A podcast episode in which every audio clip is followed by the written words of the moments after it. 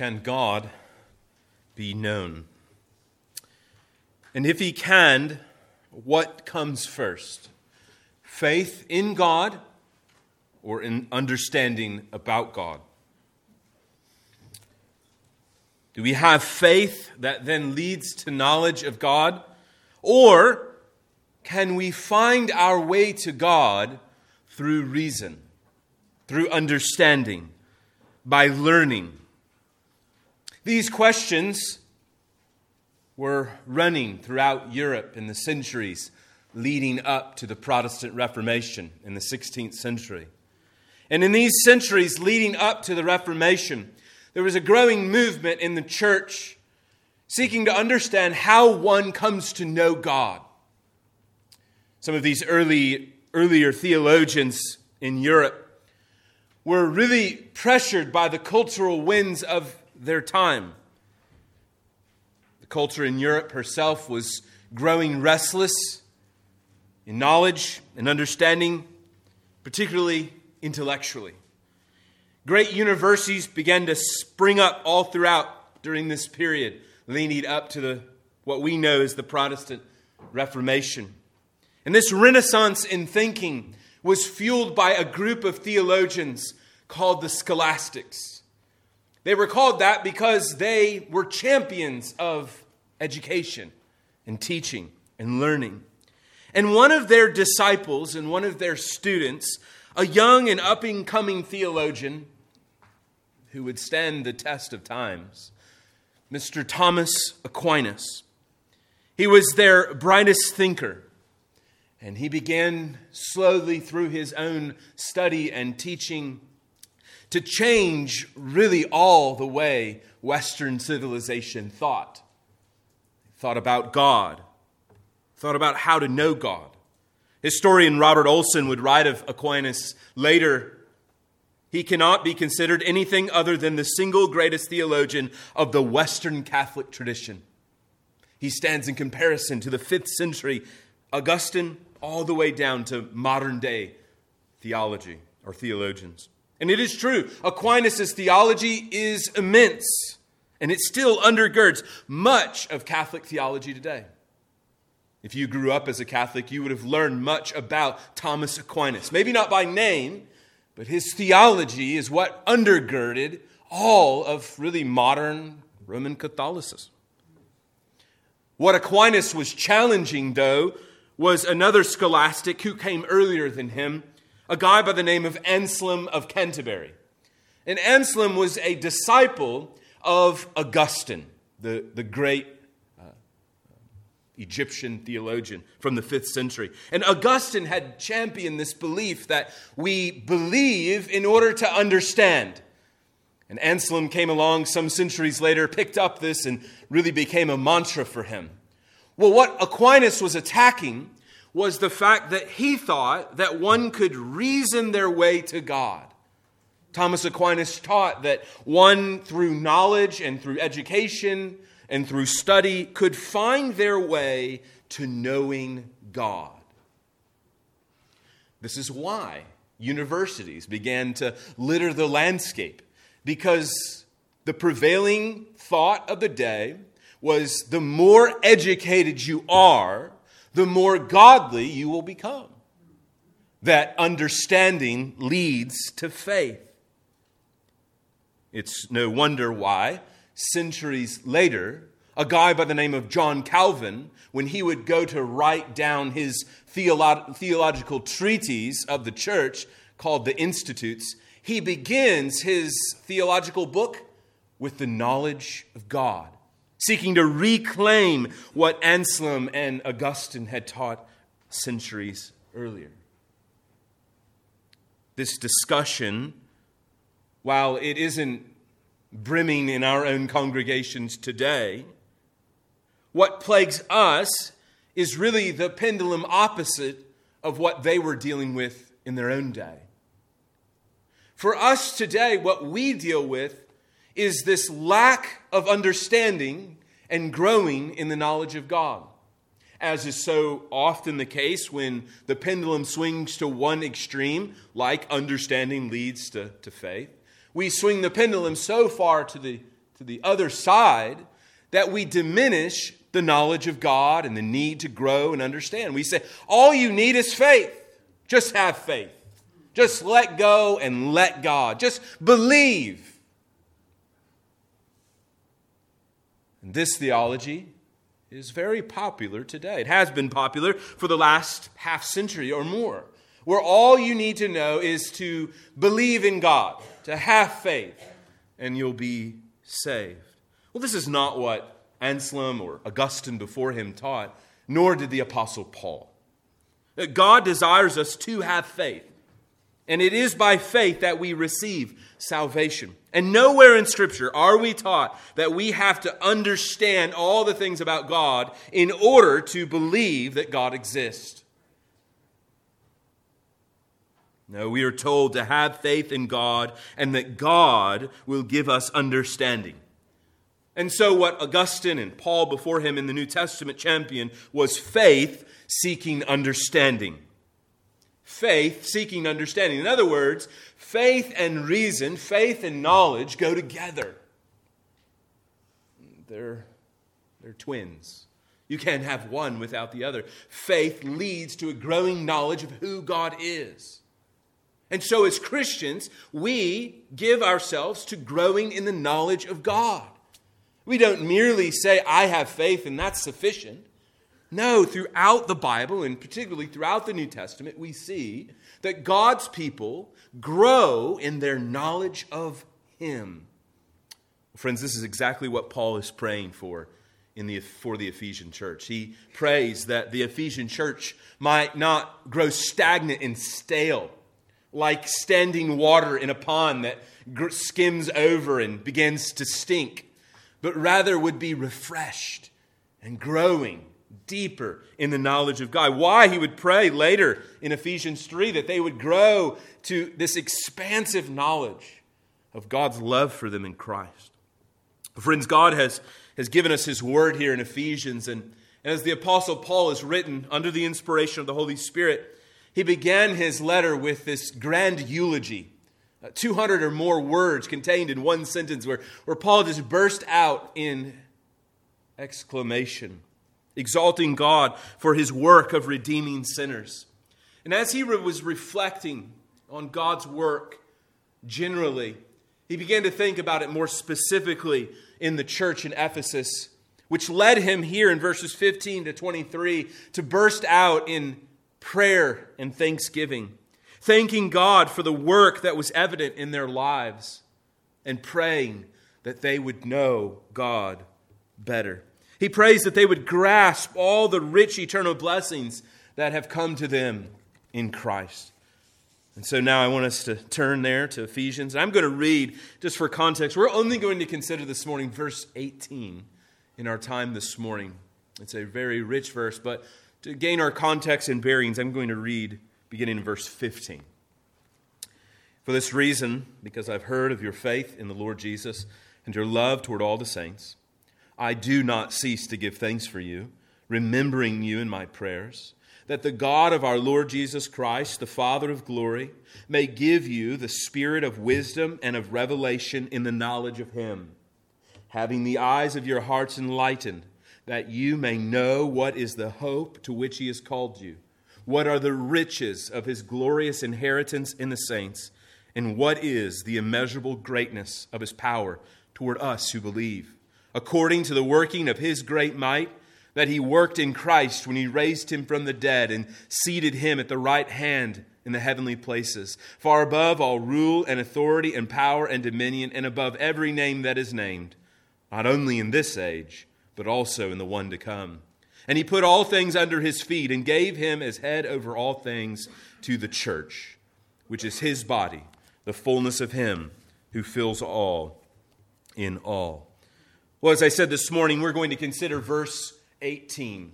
Having the eyes of your hearts enlightened, that you may know what is the hope to which he has called you, what are the riches of his glorious inheritance in the saints Paul, here in this passage, prays that Christians would grow in the knowledge of God. And I've summarized it in this way Christians pray for the Holy Spirit to give illumination so that they would know, so that they would grow in knowledge and understanding of God's rich grace toward them in Christ.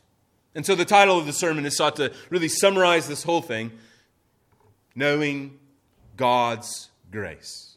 This is what Paul is praying here for us. And so the purpose of our time really is to, to delve into that, to try to unearth that, to think about that together. And Paul outlines really two aspects of God's grace in Christ that they would know better. But before we do that, before we dig into what Paul prays for, we want to consider why Paul prayed, the purpose of Paul's prayer. So, first, I want you to see in verse 18 the purpose of Paul's prayer. Uh, that we as Christians are to pray to have spiritual eyes to know God better that we cannot know God apart from the Spirit's illuminating power. That we can't reason our way to God, but rather we must be revealed through the Spirit. So look at verse 18 again. Look at Paul says. Paul continues in verse 18 to offer this reason. He prayed that they would have spiritual eyes having the eyes of your hearts enlightened. Uh, the, the word here, heart, doesn't describe the you know, beating organ in our body that pumps blood around, uh, but is a metaphor for our soul. It's an Old Testament kind of word picture that describes who a person is. It's their soul, it's who they are, it's their being, it's the powerhouse of their intellect and reason and action. Our hearts are who we are. Remember what Jesus said to his disciples and to the Pharisees out of the heart comes these things, these evil actions. That is, that's who we are. And this is why Paul prays that their hearts might have eyes to see. Well, literally, our beating hearts don't have eyes. Paul here is pointing this metaphor of seeing, that they would see God, that they would know God that they would understand who he is.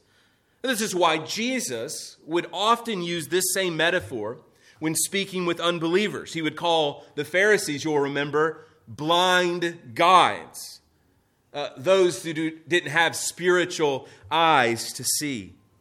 And you'll remember in Jesus' healing ministries, he would often heal blind persons as a sort of illustration of their internal need for spiritual life.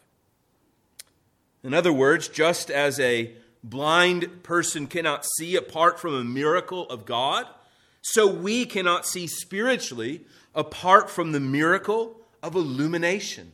Uh, we need God to turn the lights on so that we can see.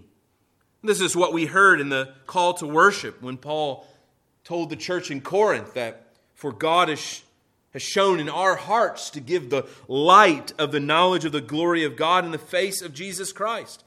God opens blind eyes, spiritually blind eyes, so that we can see Jesus. In other words, so that we can know Jesus, believe in Him. Notice again what Paul says here in verse 18 having the eyes of your hearts enlightened so that, or that you may know. The purpose of spiritual eyes isn't for us to merely have knowledge like of facts about God. Uh, as I said last week, this word know is the same word that Moses uses to talk about Adam and Eve, that Adam knew his wife. It's a sense of intimate knowledge and exhaustive understanding of one another. Let me illustrate it this way to you.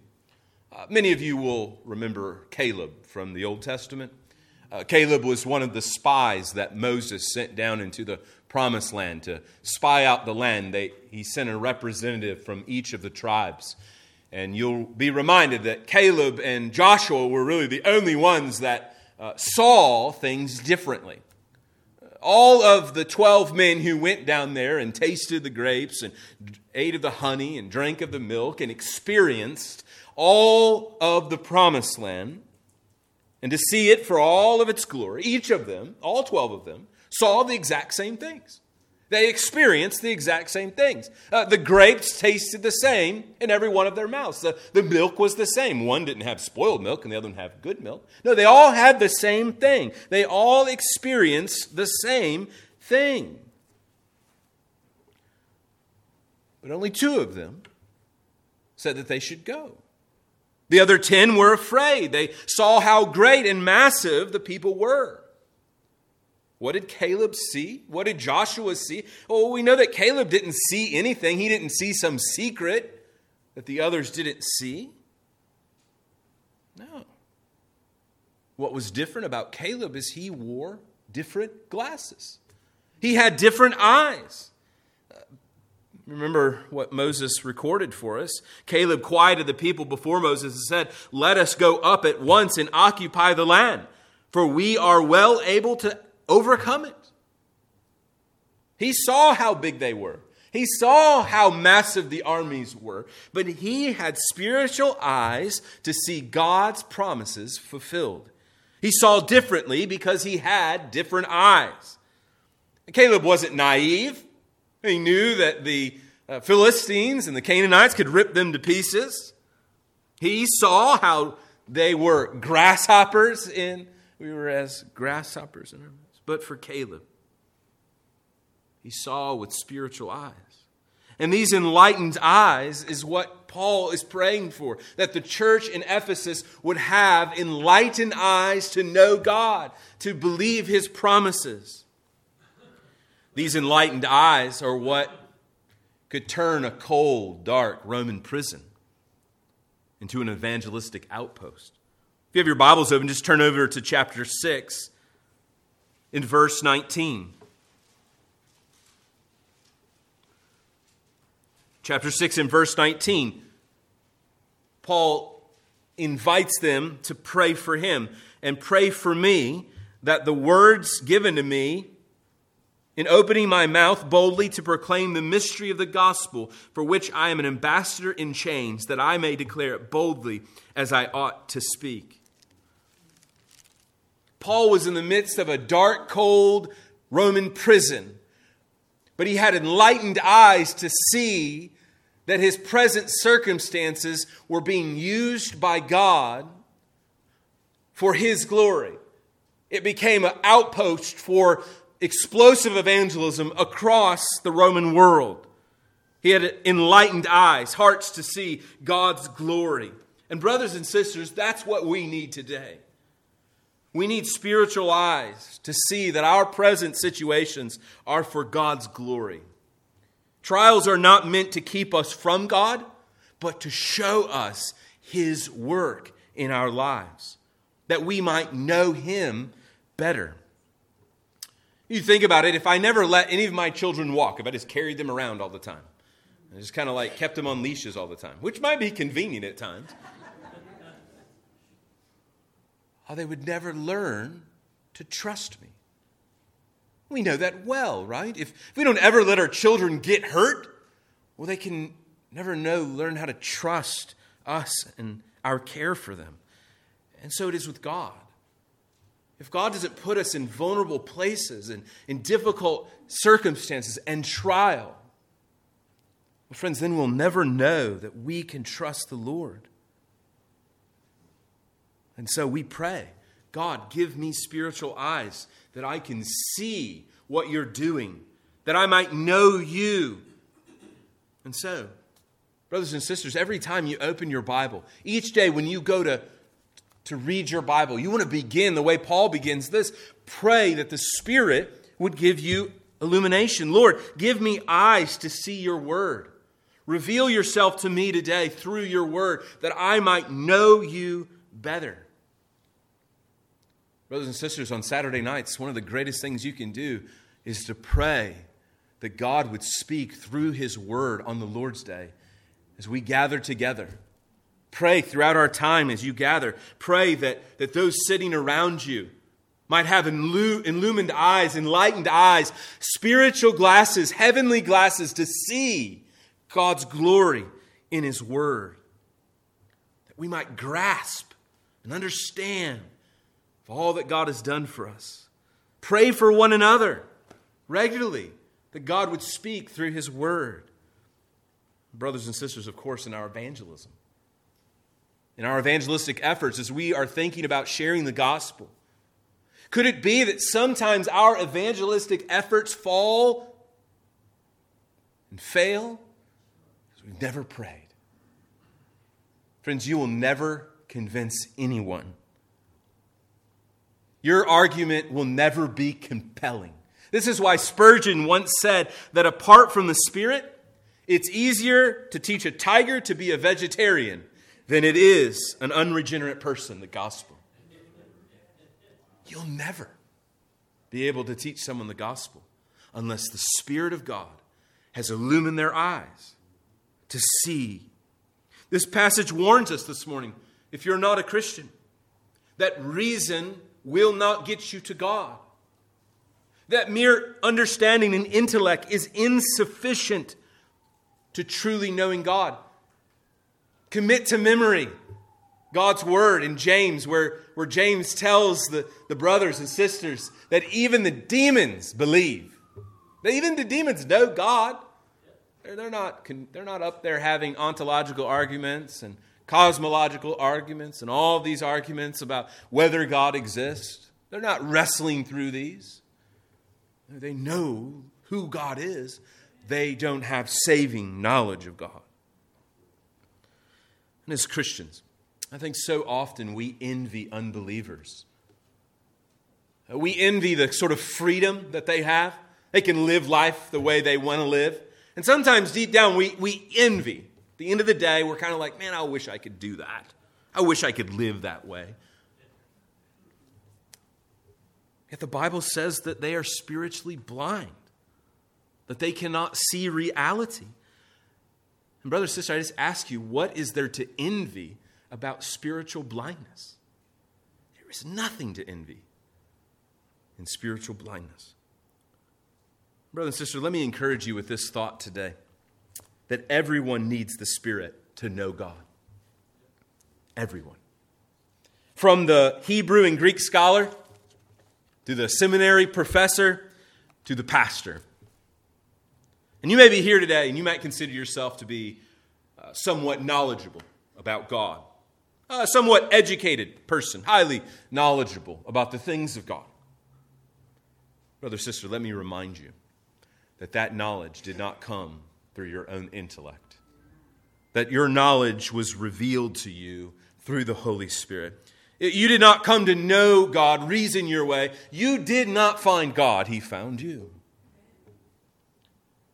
And, brother, sister, if you find yourself, you find your mind too dull, or perhaps your reading ability lacking, I want you to know today that you don't need to have a, a high school diploma or a college education or a PhD to know God. That His Spirit will reveal him to you. And in my short journey with Christ, I find often it is the lowly sister, the one that maybe has a fifth grade reading level, that has a greater grasp on the glory of Christ than the one who's read the Bible a hundred times and can quote from Hebrew and, and Greek text. Rest assured this morning that you can know God. But you must pray, and pray we must. Pray that God would give us eyes to see and to know Him better. Well, Paul continues in our, in our text here to pray for two specific things. There's really three. Verse 18 contains two, verse 19 contains a third prayer request, and we'll consider that third one next week. He prays here in this text that they would know the hope to which he has called them. That they would know the riches of God's inheritance. And then in verse 19, we'll consider next week, that they would know the power at work, not at, merely in the world, but in them. The power of God is at work in them. Well, we see first here in verse 18 that Paul prayed them prayed that they would know the hope. And so in terms of application, we want to pray to know the hope a hope that you've been called to as God's chosen one. Well, let's look here at the text. Look with me again at verse 18. Paul prays that they would know what is the hope to which he has called you. In other words, Paul prays that they would know and understand all the rich blessings they have in Christ. Paul uses this word hope to refer to all of God's blessings in Christ. He's used it previously in verse, look with me here, in verse 11.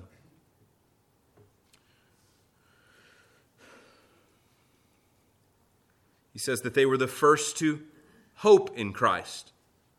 And then later in verse 4, a very familiar or chapter 4, in verse 4, look with me there. There is one body and one spirit, just as you were called to the one hope that belongs to your call. Now, what does Paul mean by hope? What, what is hope? Well, hope is all the means and connections with the ends of our redemption in Christ. Let me demonstrate it this way. You don't have to turn there. I'm going to rattle off a couple verses. In Galatians 5 5, Paul speaks about the hope of righteousness. That is, we hope to be righteous. In 1 Corinthians, Paul says that there is the hope of the resurrection. We hope that we will rise from the dead. In 1, in 1 Thessalonians 5, Paul says the hope of salvation, and then throughout Titus, the hope of eternal life. And then in chapter 2 of Ephesians, Paul says that these Ephesians were once without hope and without God. Hope is the expectation to receive all that God has promised to us in Christ. It's a confident expectation. It's a sure hope. Like a prism in a light, Paul is taking hope and turning it and saying, This is what we're hoping for. Oh, no, no, this is what we're hoping for. Oh, we are hoping for this. So we're not merely hoping for eternal life, but Paul says we're hoping for all of the rich blessings that come to us in Christ. Notice what Paul says here in verse 18 that we have been called to this hope. He prays that they would grasp this because they've been called to this. There's a connection between our hope and our divine election in Christ. We often hope for things that we, I think, can relatively grasp happening. In other words, we use the word hope like we use the word wish. I hope to get a good grade on the test. I hope to pass my class this semester. I hope to get a new job. I hope I have enough saved up for retirement. In other words, we hope for the things that we think we're pretty confident are going to happen. And so we, we kind of say we hope it happens, you know. I mean, I studied for the test. I mean, I hope I get a good grade on it. I mean, I did all the work I was supposed to do in the class, so I hope I pass it I'm saved religiously throughout my working years. I hope I have enough for retirement. But what Paul uses here is a sort of idea of confident assurance. There's no doubt of its future reality. This is what the author of Hebrews would say. Now, faith is the assurance of things hoped for, the things not yet seen. Hope, in a biblical sense, is in a, a certain reality a certainty that rests solely not on us, but on God, who has promised that everything will be received. Friends, this is why Paul, twice in this letter, will connect our election, our call, to our hope. He's reminding the church that our assurance is solely in Christ and our election not in our ability. That's why we sing songs like, He will hold me fast. Because our assurance rests not in our ability to hold fast. Because if it was rested on us, we would have let go a long time ago. This is why Paul would write in Romans 11 29 For the gifts and the calling of God are irrevocable. In other words, God never goes back on his word. When he said, I called you, He doesn't say, well, now that we've kind of seen you, we're not, we don't want you. No. Brothers and sisters, this and this alone is what gives us hope. That you can have confident assurance today of salvation because God has called you in Christ. And the evidence of your call, as we considered last week, was the faith that you have in the Lord Jesus and the love you have for all the saints. The fact that you still have faith today, so many years later. This is not because you're just a really uh, uh, amazingly consistent person. Friend, if you've been a Christian for many decades, we attribute, of course, your faithfulness to God's assurance that He's called you. Friend, do you lack assurance today? I know many of you struggle with this in your own spiritual walk with the Lord. You struggle with assurance. How can I know? And many of you, as you draw closer and closer to the Lord calling you home, it, it just becomes even more heightened and fully aware. How can I know? Your brother, sister, Paul prayed that they would know, and so pray. Put in your prayers Lord, give me an assurance of my salvation. Uh, give me a, a confidence in this hope that I have of eternal life with God.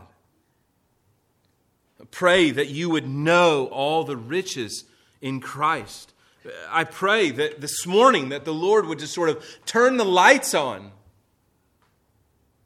and show you and give you a tour of all of these rich blessings you have in Christ, from your imputed righteousness to the forgiveness of your sins to your eternal dwelling with God, and many, many more. The very fact that the Spirit dwells within you is an assurance itself of God's love for you. And more to the point, may our lives match the hope to which He has called us. In chapter 4, Paul makes a connection between the hope to which we've been called and walking worthy of that call. In other words, our lives match the hope that we have. Friend, does your life match this hope you have in Christ? Do your actions reflect one who has hope in another world? Does your spending habits reflect one who has hope in another world? Do the way you invest in the future and in others demonstrate your hope in Christ? Do the things that occupy your mind and the entertainment that you enjoy and the blog posts that you read and the Facebook, whatever you're reading, does it demonstrate? When you read the headlines in the newspapers and you get this sense of angst about you, does that demonstrate a hope in this world or in the one to come?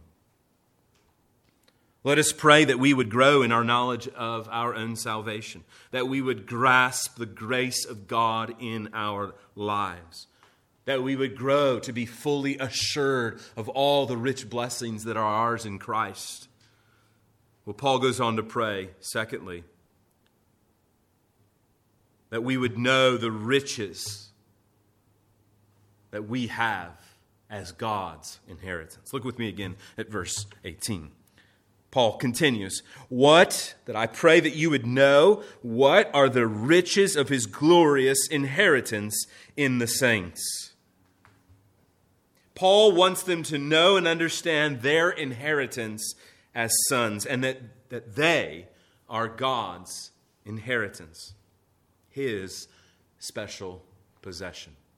Now, I'll confess, as I was reading this passage earlier in the week, thinking through it, not thinking well, apparently. And having committed it to memory some years earlier, um, I kind of missed uh, the overarching point of it. And maybe you have this morning as well. Look with me again at verse 18.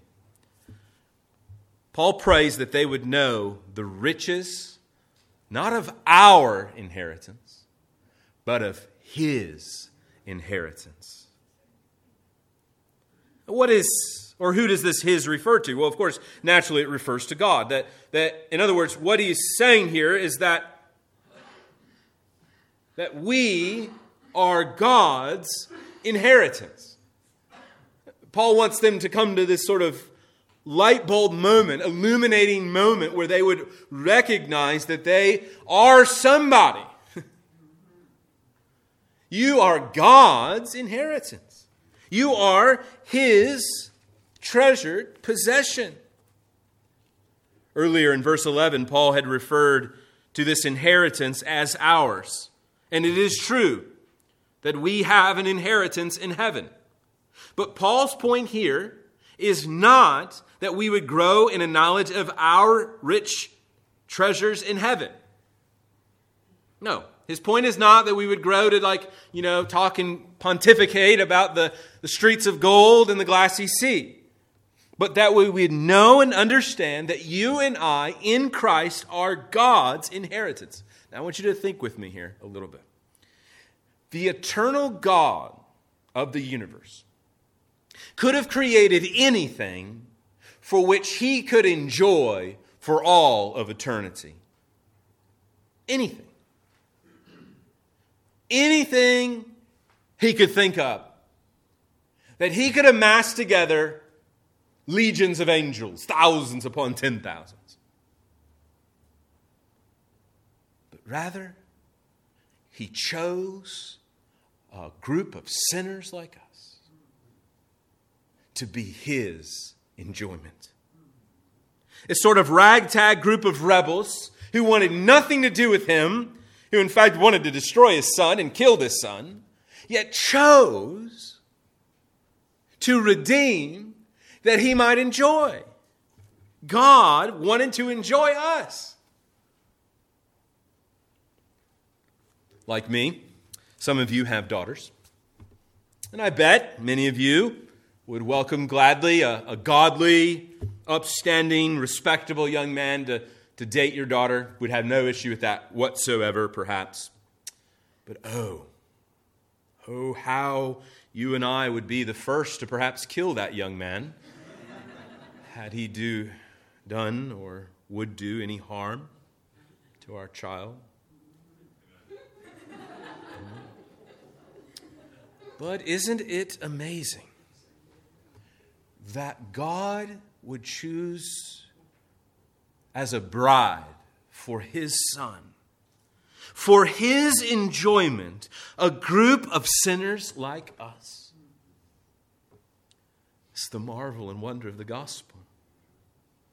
F.F. Bruce, a well known theologian from a century ago, reflecting on this passage this morning, writes this that God should set such a high value on a community of sinners rescued from perdition and still bearing too many of the traces of their former state might well seem incredible were it not made clear that he sees them in Christ, and as from the beginning he chose them in Christ. It's marvelous that God sees us today not as our sinful selves. And so we sing, Rock of Ages, cleft for me, save from wrath and make me pure.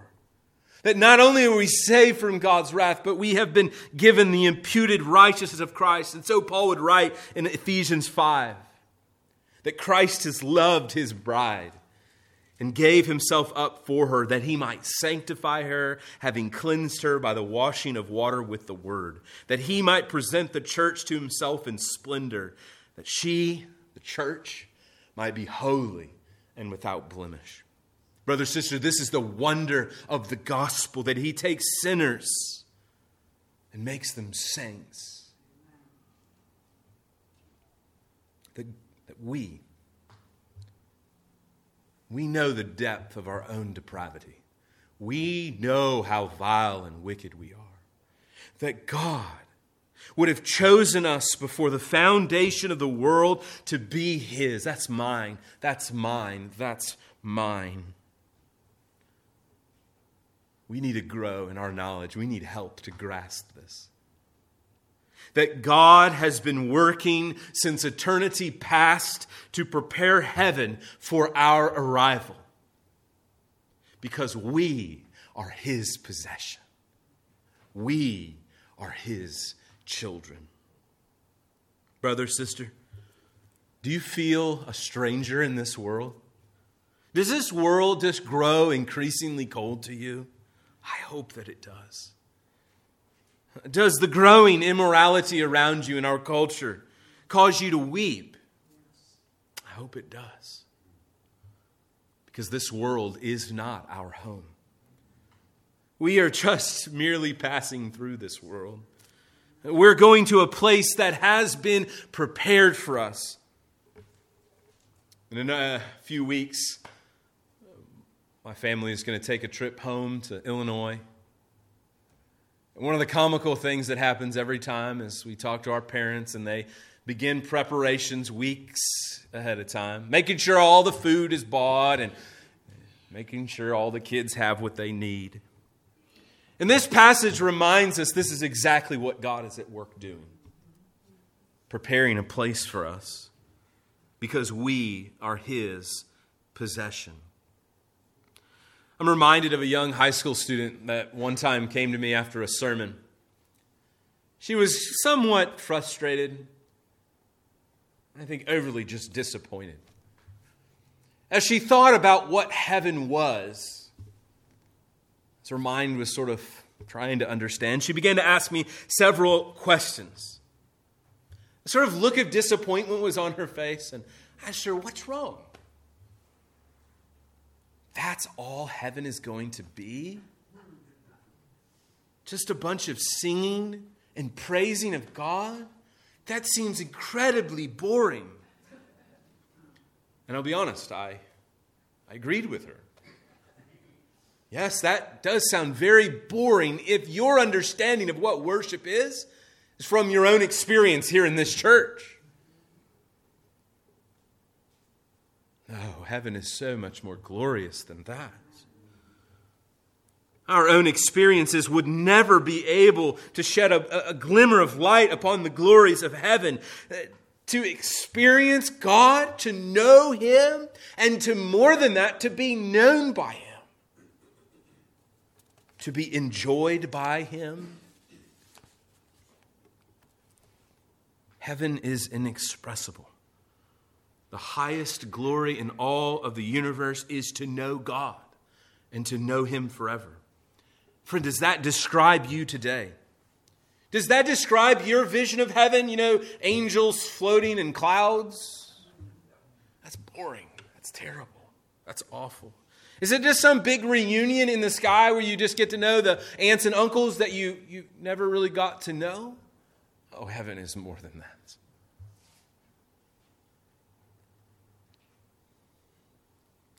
You know those nights, mornings that you've sat with your Bibles open, having prayed, God, just speak to me. And it's as if He just heard that prayer and instantaneously spoke to you through His Spirit, and you read the Bible and, like, I understand. I know. I have a sense of who you are. Oh, that's heaven times a million growing in our knowledge of God, delving into the depths of the greatness and glory of who God is. And as Christians, we must give ourselves to praying for illumination. Pray that God would give you eyes to see this world for all of its ugliness and to see Him for all of His splendor and glory. Apart from prayer, you will never know God, and so cry today. Cry out now. Pray. God, reveal yourself through your word to me. Speak to me. Give time today in your prayers, praying to grow in the knowledge of God's eternal election in Christ. That you have hope because you're called. And you are God's eternal inheritance in Christ. I conclude with this from J.I. Packer in his book, Knowing God. He summarizes the whole point very well when he writes What will make heaven to be heaven is the presence of Jesus. and of a reconciled divine Father who loves us for Jesus' sake, no less than he loves Jesus himself. To see and know and love and be loved by the Father and the Son in the accompanying with the rest of God's vast family is the whole essence of the Christian hope. If you're a believer, he says, and so adopted child, this prospect satisfies you completely. But if it does not strike you as satisfying, to spend your days knowing God, it would seem as yet that you are neither a Christian nor a child of God. Let's pray. Father, we pray this morning. Lord, we pray that you would open our eyes that we might see your glory. Give us each today spiritual eyes to know you and understand your ways better. Help us to know and have a feeling sense of your amazing grace given to us in Christ. Let us pass our days dwelling upon and knowing you better. For your glory alone and for our eternal good in Christ, we pray. Amen.